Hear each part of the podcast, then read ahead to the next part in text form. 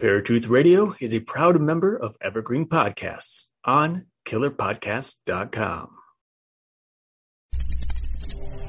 Since the fall of man, a war has raged between good and evil.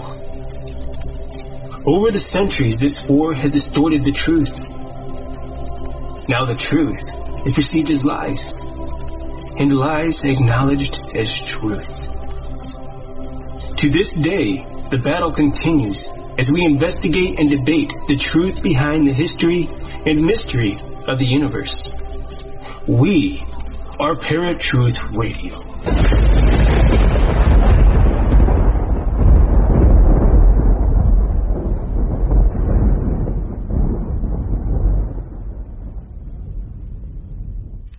Good evening, ladies and gentlemen. Welcome to this week's episode of Paratruth Radio. For years, the entertainment industry has created media to move viewers into a new reality. But very few have come as close as Orson Welles when he heard his 1938 broadcast of the War of the Worlds. What you hear tonight on the show may be disturbing. The reenactments may be off par. But remember, even a fictional story can create panic and fear amongst an unknown people. Tonight, Paratruth presents the infamous War of the Worlds. What's up, Parafans? Welcome to a brand new episode of Paratruth Radio. My name is Justin. And I'm Eric. and while you're listening to the show tonight, I want you guys to check out our website, paratruthradio.com, where you can learn more about us and what we do. Also, feel free to look into our Patreon account on the homepage at paratruthradio.com and help to continue bringing the world fresh, entertaining media each and every week. And by contributing, you'll become an executive producer of an upcoming episode of Paratruth Radio and officially become part of the Paratruth family, which will include a special monthly behind the scenes access to our production. All right, man. How has your week been so far? My week has been okay. Ups and downs and mostly just lazy. well, after getting a script written, maybe a couple scripts written, I don't blame you for being lazy for, for yeah. Well, I'll tell you, you know, it's been tough. I, I, know some of you out there are probably in the same boat as me or have been in the past where uh, you're just having difficulty finding work and getting a job. Now, I've been out of school for almost oh, nearly two months now, I think, close to it, and yet have find, have yet to find any work. So, you know, it's a little frustrating, you know, emailing a bunch of people and stuff and just not, most people just not even responding, you know, it's really yeah. kind of, uh, it's tough, but, uh, but you know what? It's okay because I got the radio show right now. Uh, I've got family and friends are willing to help out. So it's, it's a tough, tough season, but it's okay. I think, uh, God has a plan for all of us and it just comes in his time, not our time. So, right. So I completely get where you're coming from. I mean, just as we, I was getting ready to get married, I was without a job, so I completely mm-hmm. understand. So it's just one of those things you gotta get through it, and when you get that job, you're like, woohoo! Yeah. so, all right, well, folks, we've got a pretty awesome episode this week. We kind of covered a little bit about it last week with Kay Carswell on our Mass Hysteria mm-hmm. episode. And this is going to be about Orson Welles' War of the Worlds broadcast. Now, why get into that? Uh, Orson Welles was basically a uh, innovator in in this industry, and it's one of those things that caused a huge uprise, and we wanted to cover it a little bit more. Um, mm-hmm. Before we get started, I want you guys to hear this intro to this show or this uh, broadcast that he did because we're going to get into something as to what happened after the this intro. So here it is. The Columbia Broadcasting System and its affiliated stations present Orson Welles and the Mercury Theater on the Air in The War of the Worlds by H.G. Wells.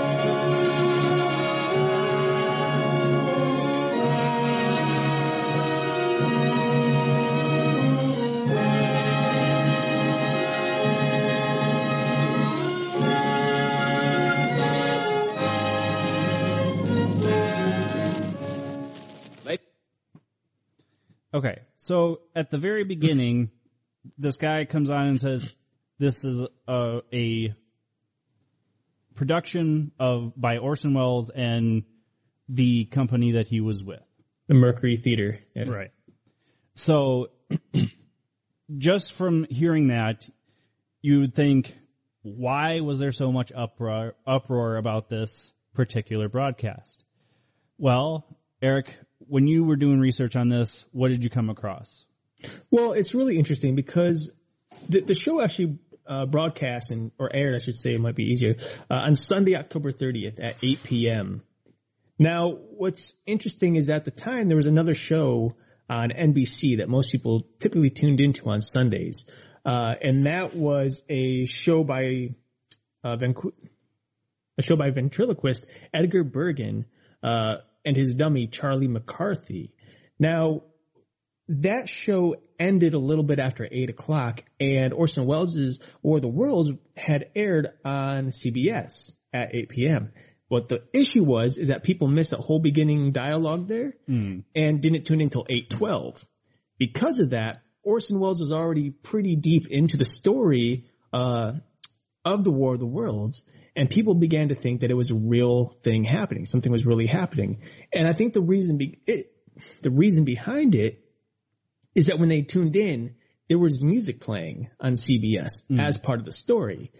And immediately somebody cut in and cut off the music and interrupted the program to say, hey, there's something happening in the country right now and we're being invaded by some kind of weird, you know, entity. And they you know, it's not till later on in the story that you begin to learn and realize that they're aliens. Mm. So people really began to get scared because the fact that they missed the intro stating that, hey, this is just a fictional piece of work. So Yeah. Well, and it's, I, I mean, I, I guess I understand. I, I love my particular shows. I mean, nowadays we have DVR, you know, ever since we've been growing up, we've had recording devices to go back and mm-hmm. listen to the stuff or watch stuff. So you, you really can't miss an intro unless you're fast forwarding through it. Right. So it's kind of interesting to learn this because I mean, like I said, you know, if you're understanding that there was this intro played and then you know the facts that a lot of people started freaking out about this, it's like, why were people freaking out about this? He clearly says it was a fictional thing. So it's kind of, uh, hard to understand, but at the same time, if pretty much the entire or a lot of the United States were tuning into a previous broadcast and they missed that, I mean, I, I can understand that.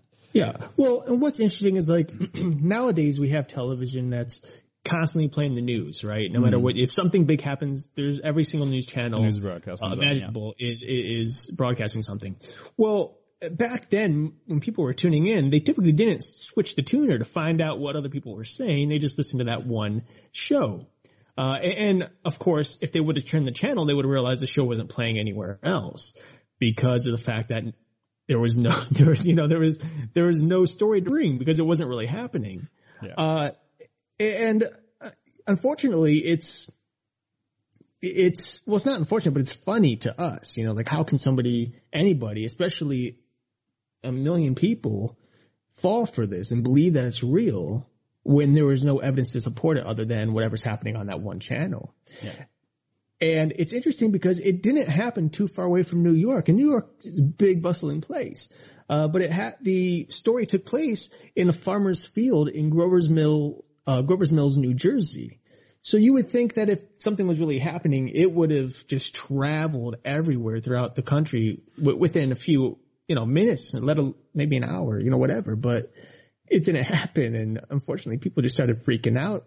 Uh, and there was a story that uh, one woman actually ended up running into the middle of a church service during the show, so scared she ran into the middle of the church service, interrupted the preacher, and yelled at everybody how New York has been destroyed and the world is going is being destroyed and everyone needs to get out of here right now and do what they can to survive.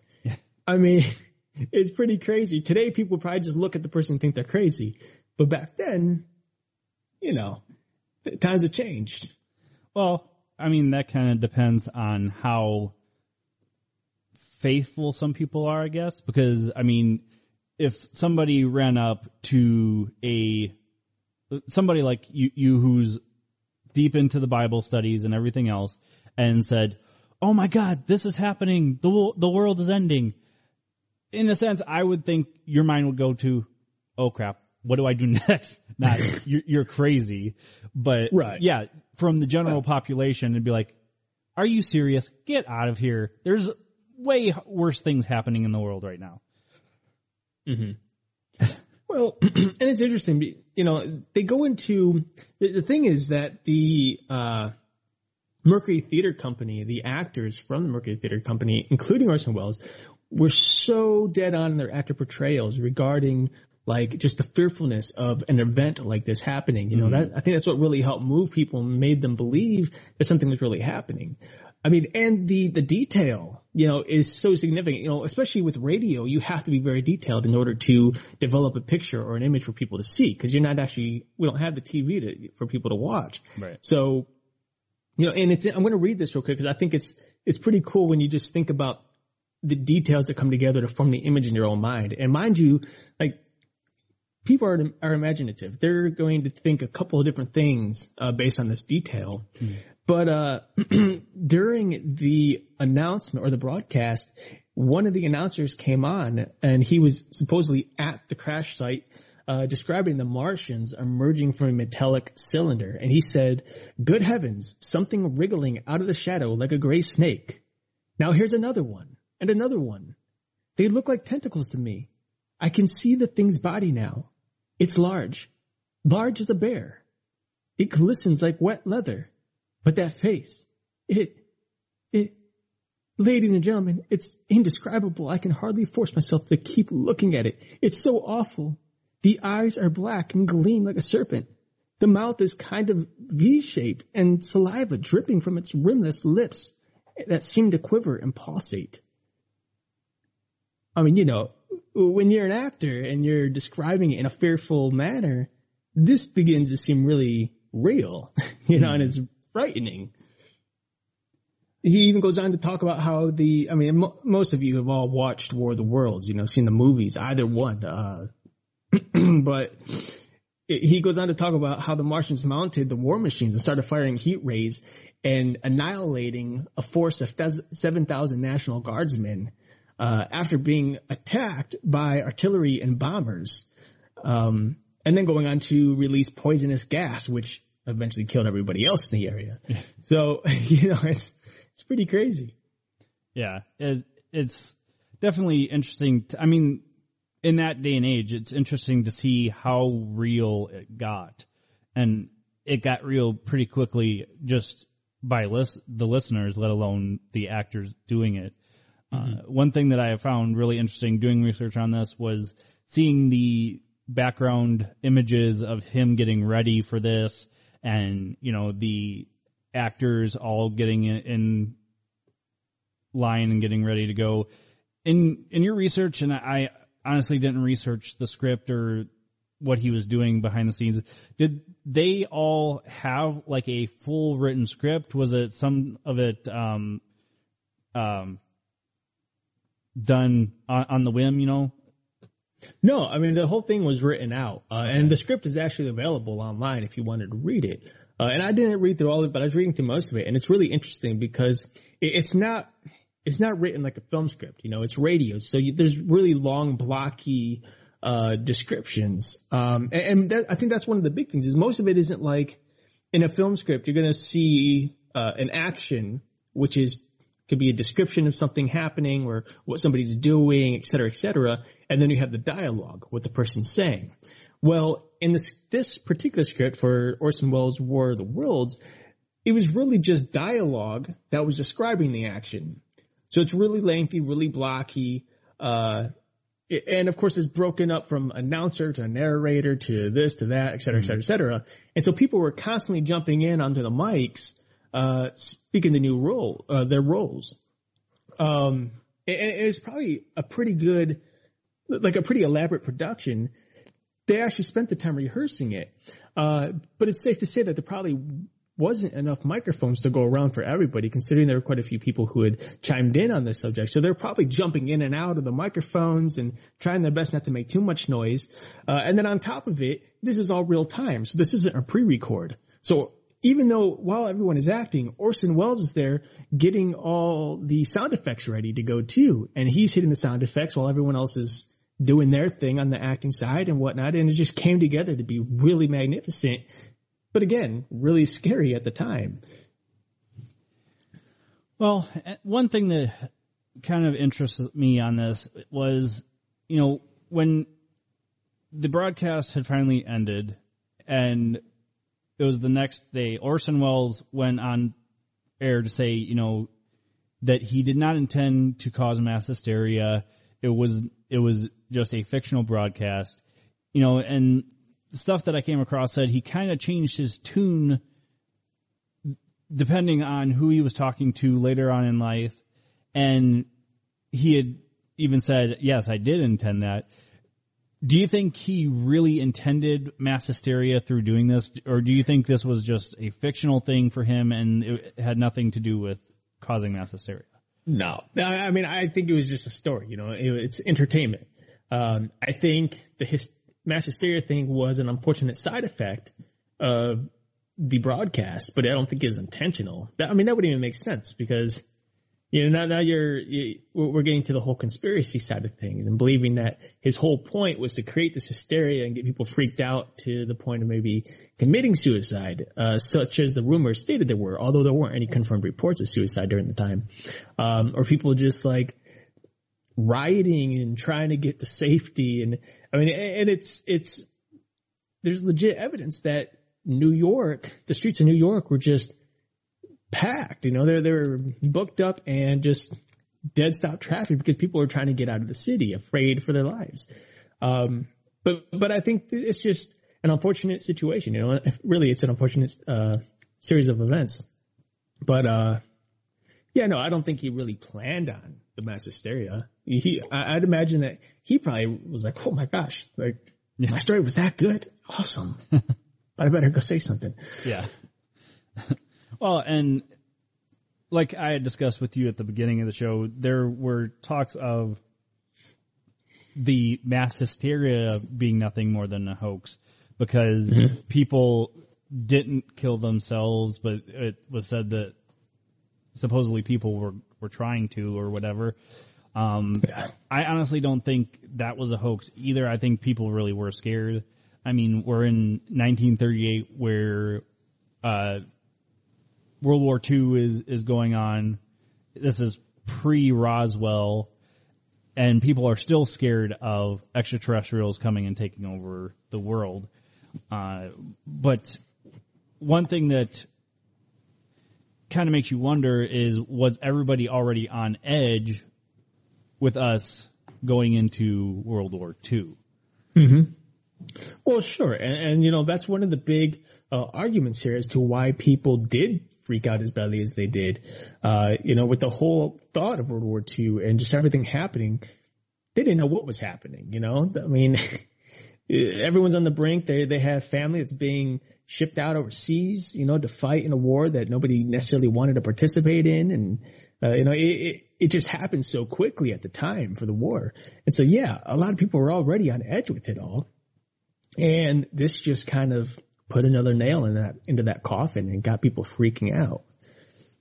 yeah. I, and, you know, it, you think back, I mean, you try to get into that, that mindset. Unfortunately, this day and age it's hard because technology is way more advanced than it was. Um, mm-hmm. you know, even listening to this broadcast because I listened to it prior to the sh- doing the show, and I'm like, I'm listening to this, and I'm like, I I can tell it's fake. I can I can I can hear it that it's fake, but when when you're on edge like that, you know, you're tuning into a broadcast that you miss the intro to it and it's basically like you were saying, it cuts in with a news broadcast because they did that back in radio back then, just like they do on TV now with breaking mm-hmm. news updates. Mm-hmm. You know that they do do that. So it's like, okay, well, you know, I guess I can see where it's happening, but at the same time, I'm coming from a different generation where things are different. So maybe that's why I'm not hearing it. Right.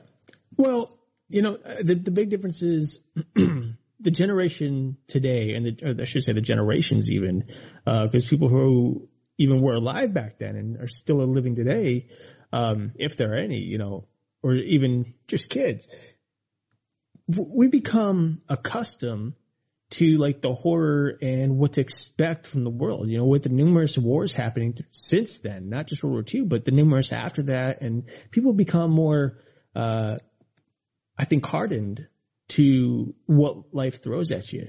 Uh, and so I think something like this happening today is nearly impossible unless, of course, somebody was able to orchestrate something where the same story or something similar appeared on every single news radio network or TV network uh, to bring it to you, you know, because otherwise, you know, people today are like, oh wait, this this seems real, but it seems fishy. Let me check another source. Boom, nothing, you know, or oh, let me go online and check. Oh, this is just a fake, blah, blah, blah.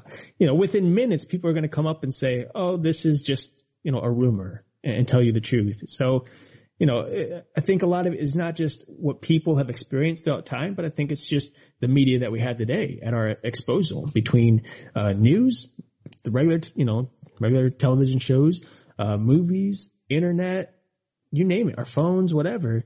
It, we've always got sources that are going to confirm or Right. Yeah. You know. I, I, I think you're right on that one.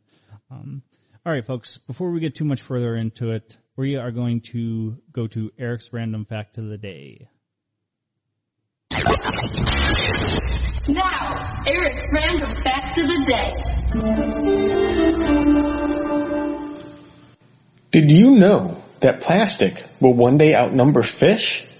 According to FactSlides.com, in just three decades, the world's oceans will contain more discarded plastic than fish when measured by weight. This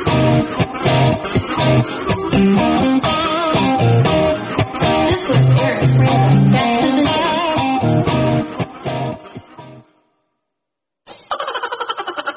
day. All right, folks, welcome back to Paratruth Radio. My name is Justin, and I'm Eric. and we've been discussing The War of the Worlds by Orson Welles. So, uh, before we got to break, Eric had mentioned that, you know, nowadays compared to 1938, we're, we're a little more hardened, and I'm assuming that would also mean desensitized to Yeah. something that would have been very scary to people back then. Uh, I mean, and, and I do agree because look at, for example, horror movies nowadays, how much they've escalated to the point of we're so desensitized that we want, we need to see people basically ripped to shreds to be scared or flabbergasted about it. But Right. I mean, even now there are people that are like, oh, that's just fake.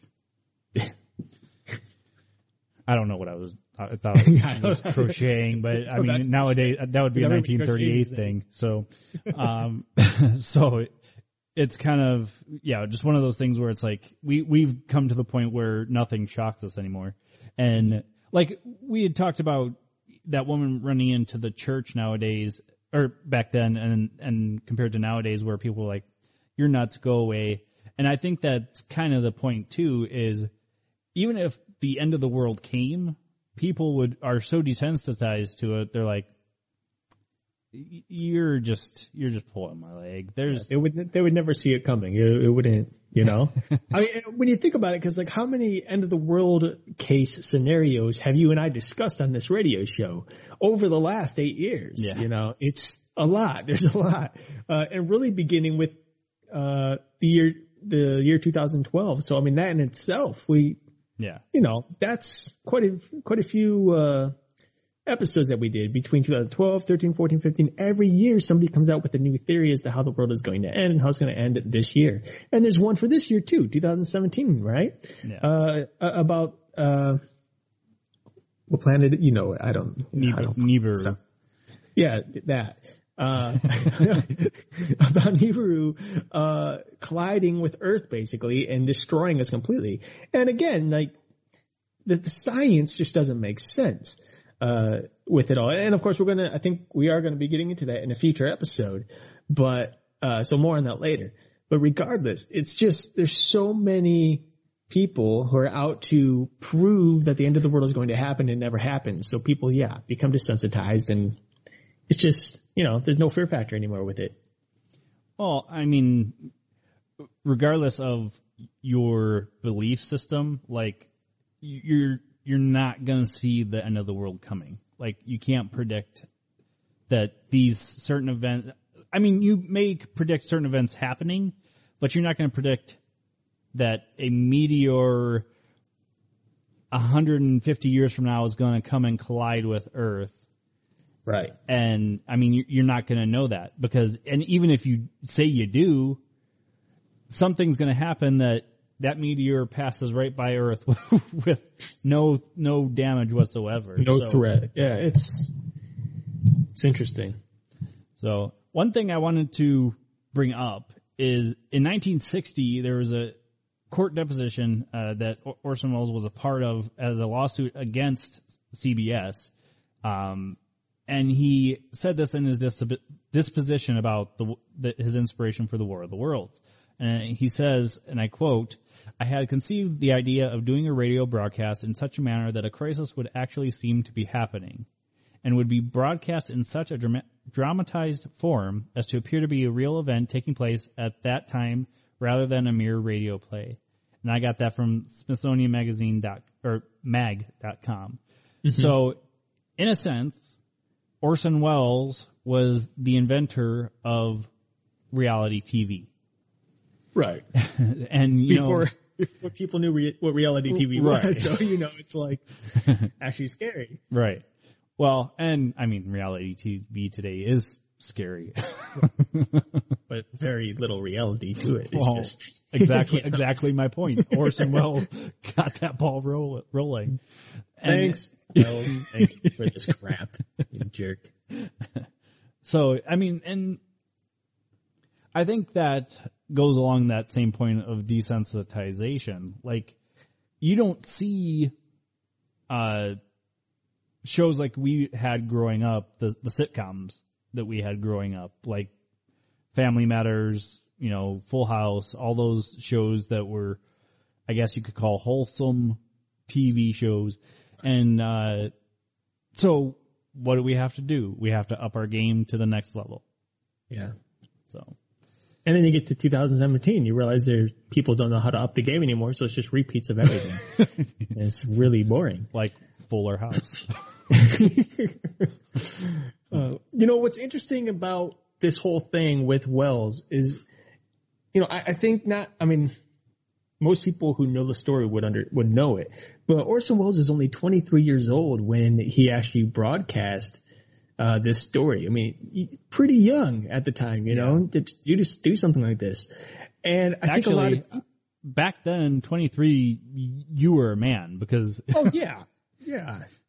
I mean, today you got to be forty before you're considered. Just- uh, but you know, I think a lot of people when they hear the name Orson Welles, they think of him as the the writer, the director, the actor of Citizen Kane, which many many people claim to be the best American film ever made, uh, which was made in 1941. Now, you know, I'm not going to stand here and claim that it is the best, even those people who will argue with me.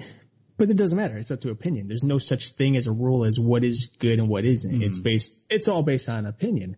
Um, but regardless, what people don't realize is that Orson Welles in his career of media actually began in radio. Uh, and, even though he started, you know, he started dabbling with films, uh, not too early. He was, you know, in close to his thirties or, or uh, I'm sorry, twenties already. Uh, in 1934, he created a short called The Hearts of Age. Um, and and he kind of worked mostly with voice acting and whatnot through the radio. But what's interesting is because of this particular broadcast, Orson Welles believed at the time that it would just completely ruin his career because of the outburst and you know, what we would consider success as well. Uh, and, and it frightened him.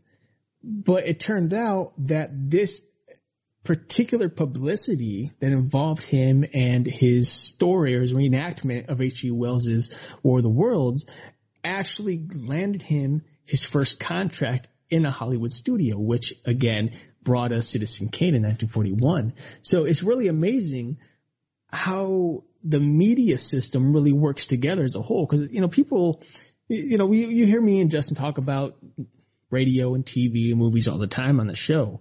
Um, and we never get into in depth, but it's kind of cool to see how everything's linked and how people really want to see, uh, or in this case, listen to something that's really new and different and will get people's uh, emotions stirred because that's what film does. You know, it's mm meant to get people to be moved in some way or another. So it's really interesting how something that appeared really bad for the majority of the United States ended up being really good for one single guy, uh, who just really broke into Hollywood and that was it. He just took off from there. So, well, it's crazy. It just goes to show that controversy does. I mean, it, it can go both ways. I, I, think, like you're saying, but it, yeah. it can uh, catapult you to starlight status. Uh, one thing that I found interesting was that he was the voice of the Shadow of the show, The Shadow, which I've heard a couple episodes of, and I was a fan of the Shadow movie with Alec Baldwin. Um, mm-hmm. and I, I, I mean, he, he was younger doing that particular role before he got to this point where he did War of the Worlds. And mm-hmm. I mean, that's, uh, to me, is a huge accomplishment in in itself. Mm-hmm. Um, one of the things that I found fascinating too, uh, uh, going back to the whole fact that I was kind of dumbfounded by people being fooled by this radio broadcast was, I mean, they knew who they were turning in, tuning into. This Orson Welles and the Mercury um, troupe, I guess you could call them. Uh, they uh, they had re- reenacted novels numerous times. So mm-hmm. I mean, you know who you're you're tuning into. Again, why wouldn't your mind flop to that? But like we discussed, I mean, everybody was on edge. But it's just interesting that they knew what they were tuning to, and it still didn't like click. Hey, this might be Orson Welles' show this week. Right. So one thing that I tried to look into, because like I said at, earlier in the show, I had asked you about, do, do you think he intended to cause mass hysteria? I was trying to see if he was in with any type of secret societies, Freemasons, what we would mm-hmm. call the Illuminati, uh, you know, any, any type of secret organization at all. And I didn't find anything where it would link him to that. Right. Did you find anything where it would be a almost like a conspiracy theory for him? No, absolutely not. And I have, I have a feeling that there's some people that we know or that listen to our show at least that might have an idea or find some kind of link some way somehow and I'd be interested to hear what they think. But personally, I found absolutely nothing because, you know, it, considering I know we've been talking about uh, a real life event that was completely fictional and yet created real life's, you know, unfortunate scenarios. But this is still paranormal radio show. So, you know, for, for those of you tuning in, cause I know, you know, we, po- we post these shows on Facebook and a number of other media, Instagram and Twitter, et cetera, et cetera. Uh, and so I know there's people who might be tuning in interested because they're like, oh, War of the Worlds Orson Welles, I want to hear this, hear what they got to say. Um, but now you're probably like, wait a second. Freemasonry and Illuminati and what are you guys talking about? this is a paranormal radio show, folks, so we got to bring it up. Um, but no, you know what? I did not find anything. Uh, and it's interesting because nowadays we hear a lot about, uh, you know, mainstream actors or, you know, stars, we'll just say in general, celebrities, uh, who are either claimed to be or have even come out themselves to say in some way or another they're that they're a part of a, an association such as Illuminati, uh, which I don't deny exists, but I think their active role isn't as active as you know many claim it to be. Um, but nonetheless, I mean, a role is a role, period. Um, and a society is a society. You know, we're going to see that regardless of, of what year we're in. It's never going to die away. But um, in, in this particular case, though I've already said it twice, I'll say it a third time. I did not find anything in which Orson Welles was Illuminati or Freemason. Okay. Well, and I mean, I was trying to link it somehow because, like,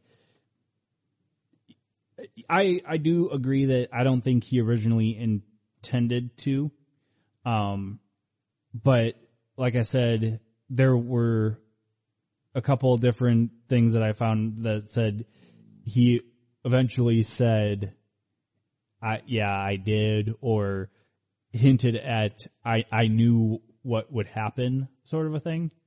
so I was trying to put myself into a mind frame of, okay, so if he changed his story from no, I didn't intend to it to hinting that yes, I did, or saying yes, I did, did was he a part of something that was like supposed to be bigger than than mm-hmm. us or whatever? But then I put myself into the mind frame of a well-known actor, writer, director, and what better way to cause more controversy than to say, guess what? I knew what would happen the entire time.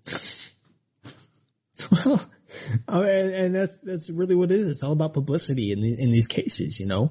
Uh, even today, you know, if you're not publicly known, like really known, then you're a nobody in the entertainment industry. You know, it's, kind of messed up, but that's the way it is. Uh, so yeah, I mean, saying, I wouldn't doubt that he had a publicist helping him out to some extent on what to say and what not to say, uh, in an effort to create some kind of momentum to push him forward. Uh, even though much of what he was doing could have very well pushed him backward, it was one of those sacrifice all type things in the hopes of gaining something more, and in which case successfully worked out in his favor.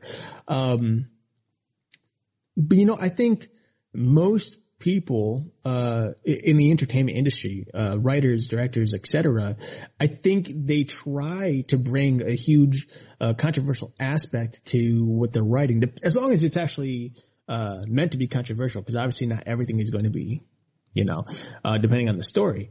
But it, yeah, that's the type of thing that sparks uh, discussion and gets your name known. You know, I've heard many times that uh, people who say that that bad publicity is just that bad publicity. But I've heard other people say that all publicity is good publicity, good or bad, because one way or the other, people are going to talk about you.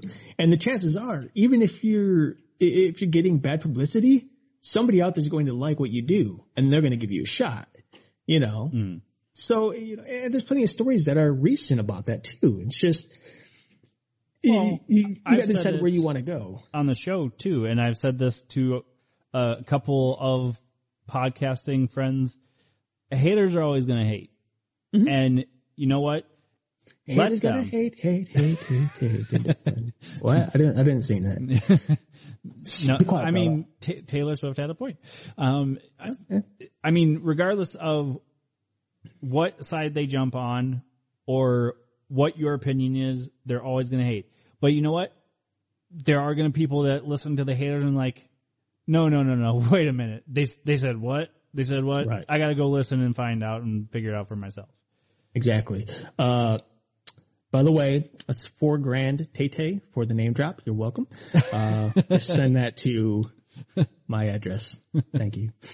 Uh, You're not you're not going to give it out on air. You're just like my ad. no, I thought about it. I was like, I probably shouldn't do that. I tell you what. Eric Scareback at gmail.com. That's my personal email address. Everybody. So you know. You get that once, only once. So uh, one thing that kind of popped in my head here, in, in your opinion, coming from a an entertainment background, um, do you feel that Orson Welles is a um, uh, I guess hero, not not necessarily that big, but an, an influencer of of what we do today and what you do as a as a screenwriter. Yeah, you know, for a moment then when you started saying, you know, asking the questions, like, I'm, of course I'm going to lie and say no, but, you know, um, yeah, of course he's, you know, I think everyone, uh, in the entertainment industry, if, um, especially if you're well known, is an influence in some way or another. Um, and I think in this case, you know, coming up from the radio and just creating the controversy and showing what kind of emotions you can stir and how to do it. Like you read the script, it's really well written. And even though it's not your typical film script, it gives you a strong idea of what we as entertainers, whether radio or television, movies, or, you know, you name, even musicians, what you should strive for. And it's really striving for getting people talking and really, uh, you know, getting that emotion, no matter what that emotion is. It could be fear, it could be joy, it could be sadness, you know, you name it. Uh, so in regards to storytelling, I think, uh, Orson Welles is, was, is, I don't know what to say here, one of the best. Uh, um, but you know, there's plenty of good storytellers out there. And like I said, I think everyone, um, even people who aren't famous, uh, are really good storytellers. I got friends who are really good storytellers and they've been an influence to me. Um, you know, in regards to radio, uh, this is going to sound corny guys and, you know, just, but even my co-host here, Justin, has been an influence in regards to radio and writing too. Uh, he reads a lot of my scripts that I write, whether they're short or feature films. Um, I think that goes vice versa for for us in particular because we have been working together for so long. Yeah. Um, and, and so, yeah, you know, I think he definitely was and is an influence to this day. People still love Citizen, uh, Citizen Kane. I know people who continue to watch it to this day over and over again because they love, it's their favorite movie. Um, and he'll continue to be an influence uh, from here on out. And obviously he must be if we're talking about him and Right, yeah. his stories. So enough Well, said. And I mean, I, I I honestly don't know if we would have ever touched base on this if it didn't come up to mass hysteria with K. It might have, but Might I, have. I mean, it- probably would have been a little bit further down the road. So, um, you know, those fans of Citizen Kane, do they talk like this, where it's everything outside the walls and you know everything's everywhere, or oh my gosh. You know what? We're going to do a special segment where you can just talk like that for 10 minutes straight, get it all out of your system. I think we Guys, should do the he- end of the show like this. Everything is just so super and high and mighty. He's been talking like this even before the show. He was talking like this. You just see him. If you're not watching the uh, YouTube channel, he's flinging his arms around and going just all crazy and weird. I swear that, oh man. Settle down, man. Settle down. I honestly think you should say peace, just like this at the end of the show. I. I'll try. I don't know if I can do it. I don't know if I can bring myself to do it now. Oh man. You know what? I think it's time for a second break. On that note, folks, we're going to take our second and last break of the evening. You are listening to Paratruth Radio with two of the awesome, most awesome co-hosts in the universe.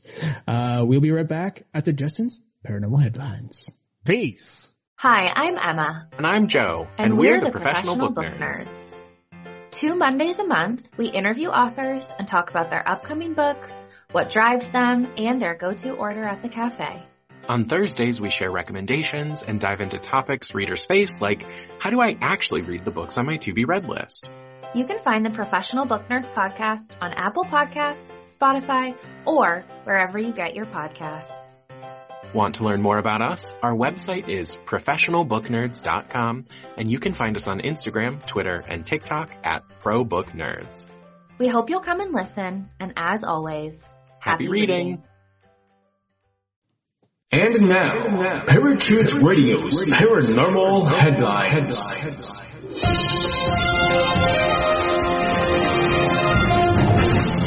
How's it going, pair fans? Justin here with your paranormal headlines, and these headlines are from unexplainedmysteries.com. Scientists invent UV Spider-Man adhesive. German scientists have developed a new type of super strong adhesive that it reacts to ultraviolet light. Developed by a team led by Emre Kizilkan from, from Kiel University, the adhesive device features a surface texture inspired by the feel of geckos combined with, with a porous, light-sensitive film. The film is made from azobenzene, a molecule that curls when exposed to ultraviolet light.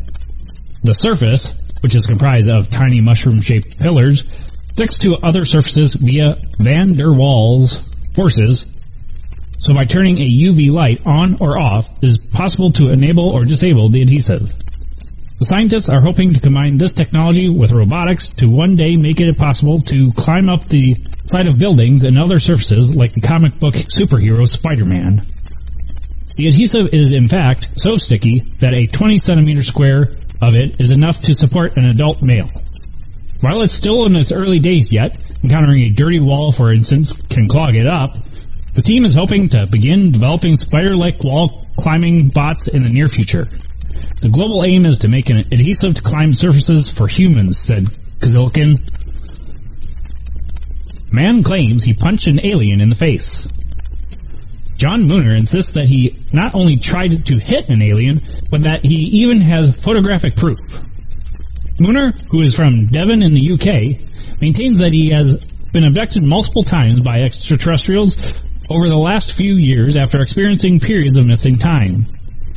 Eager to find evidence of this, he decided to look up his own house on Google Earth and discovered to his surprise an image of what he believes to be an alien entity attempting to take him away. The shocking thing about this was that it's me being abducted by a gray alien and the satellite image clearly shows me trying to fight off the gray alien by punching it in the face, he said. Looking at the image, it appears that the alien has blocked my punch and has grabbed my fist and must have been able to subdue me. I was left speechless by what I saw. Suffice to say, however, the image is far too pixelated to make anything out with any degree of certainty. The two figures, for instance, could be little more than two items of garden furniture. Furthermore, even if the image does show two people, why should one of them be an alien? Despite these doubts, however, Mooner remains convinced about what happened. I was abducted and this satellite image proves it, he said. And this has been Justin with your paranormal headlines. This was a segment of Truth Radio's Paranormal Headlines.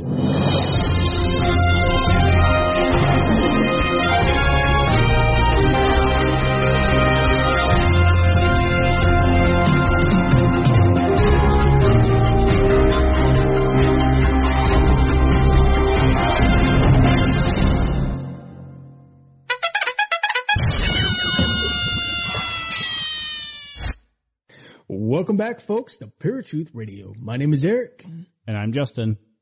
We have been talking about Orson Welles and his update of H.G. Wells' 19th century science fiction novel War of the Worlds, which broadcast October 30th, 1938 at 8 p.m. Um, One thing that I do have to bring up was there's no relation here. It's Oh, yeah, two yeah. totally different people, two to- totally different families, S- similar last names, but H.G. Wells was W-E-L-L-S, Orson Welles was W-E-L-L-E-S.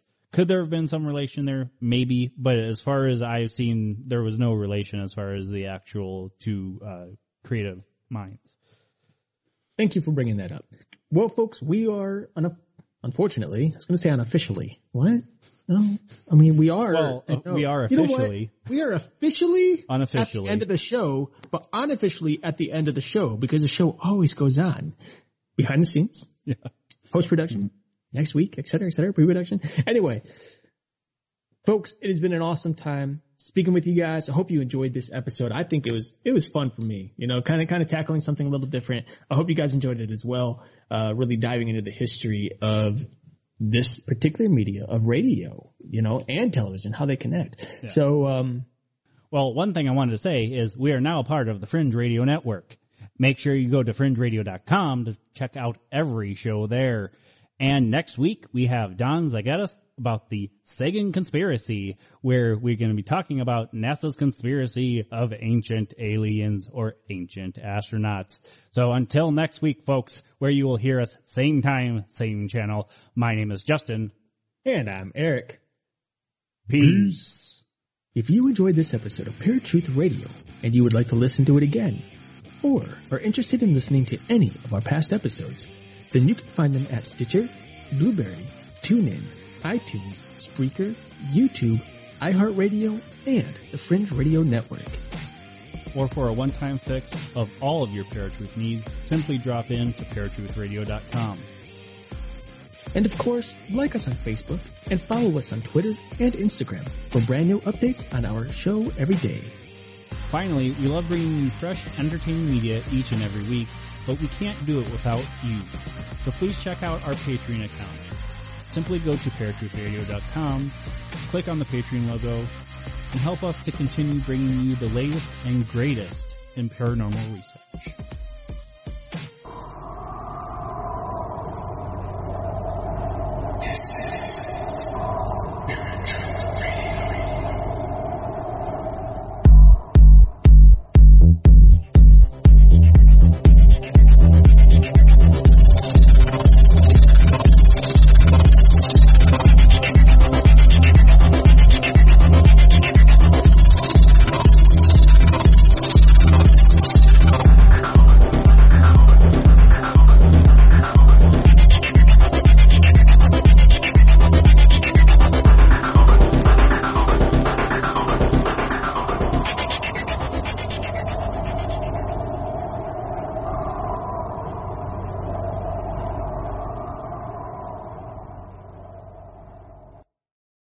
Ever heard of Stoicism? Chances are, if you have, you've heard of Stoicism with a lowercase s and not Stoicism with an uppercase s. Lone wolves, no emotions, antisocial behavior, cold indifference. All that is Stoicism with a lowercase s. Stoicism with an uppercase s is the ancient Greek philosophy and virtue ethics framework that centers on service to the cosmopolis, to include your family, friends, community, and planet, and the development of a good moral character. My name is Tanner Campbell, and I'm the host of Practical Stoicism, a three times a week podcast teaching Stoic principles and concepts to anyone interested through the exploration of texts and deep dives into various moral topics. You can find Practical Stoicism where you're already listening to podcasts by searching for Practical Stoicism or by going to stoicismpod.com. I invite you to give it a listen today. You just might like it.